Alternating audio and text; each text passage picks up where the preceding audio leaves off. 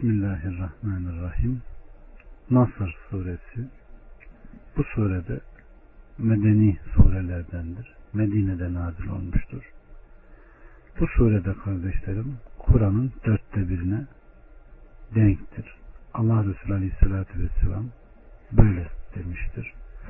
Rabbim okuyan, amel eden faziletine erenlerden eylesin. Rahman ve Rahim olan Allah'ın adıyla. Birden üçe kadar Allah'ın nusreti ve fethi geldiğinde ve insanların ferç ferç Allah'ın dinine girdiğini gördüğünde bütün Rabbini hamd ile tesbih et ve ondan mağfiret dile şüphesiz ki o tevvab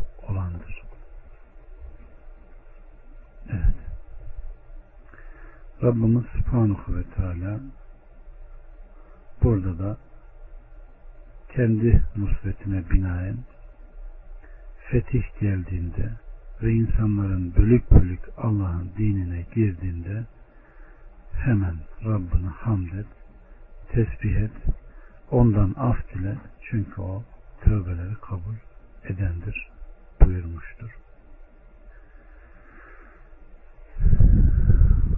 Aleyhissalatü Vesselam Medine'deyken birdenbire Allahu Ekber, Allahu Ekber, Allah'ın nusreti ve fethi geldi.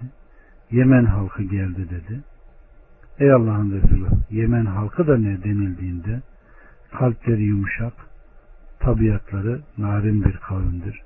İman Yemen'dedir, ince anlayış Yemen'dedir, hikmet Yemen'dedir buyurmuştur.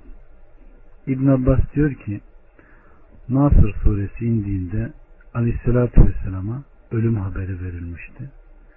Ahiret işiyle çalıştığından çok daha fazla çalışmaya başladı ve şöyle dedi. Fetih gelmiştir, Allah'ın nusreti gelmiştir, Yemen halkı gelmiştir. Bir adam, ey Allah'ın Resulü, Yemen halkı da ne deyince, kalpleri yumuşak, ince bir kavimdir, iman Yemen'dedir, fıkıh Yemen'dedir buyurmuştur. Ayşe annemiz diyor ki Aleyhissalatü Vesselam çoğunlukla secdesinde ve rükusunda tenzih ederim seni Allah'ım Rabbim hamd ederim sana Allah'ım beni bağışla diyordu.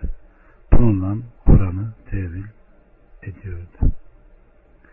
Ümmü Selem annemizden gelen bir rivayette Aleyhissalatü Vesselam Efendimiz son zamanlarında kalkıp oturduğunda gidip geldiğinde mutlaka tenzih ederim, Allah'a hamd ile tesbih ederim onu derdi.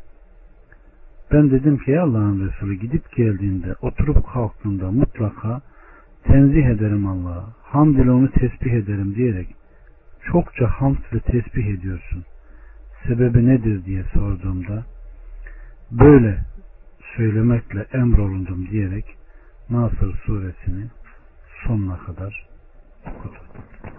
Bu sure Aleyhisselatü Vesselam Efendimizin ölümüne işaret ediyordu.